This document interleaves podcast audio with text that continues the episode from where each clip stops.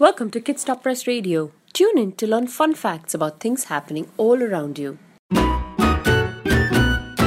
Yes, we are here. We got a big celebrity in the house.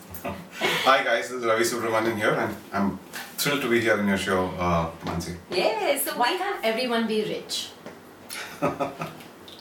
Well, uh, I'm going to answer this question slightly philosophically. Okay, uh, why can't everyone be rich? Well, uh, if if you look at it, everybody is rich. In fact, people consider themselves poor because they don't have money, or rich because they have money. But you don't become rich or poor only by the money that you have.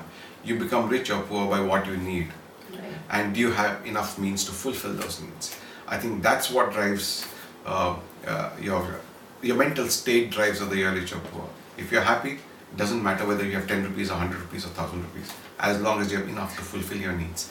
It's what, what really happens in life, Mansi, is that our, uh, our desires, our wants, uh, far exceed these things, and, and that's when we uh, start feeling, oh my god, I don't have money, I'm not rich, I can't buy that fancy car, I can't buy that fancy iPhone. You Right. know, your iPhone 5, 5 may be good enough for what you want to do, but but essentially you need an iPhone X. You know, so I say, okay, fine, I want that, and let me go and get that.